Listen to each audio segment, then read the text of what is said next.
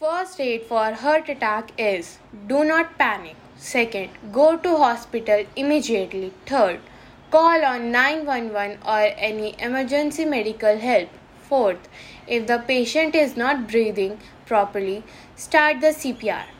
Fifth, give any prescribed heart medicine to the patient. Interesting facts about heart attack. In United States, someone has heart attack in every 40 seconds. Every year about 8 lakh 5000 people in the United States have heart attack. Of these 6 lakh 5000 are a first heart attack. 2000 2 lakh happen to people who have already had a heart attack.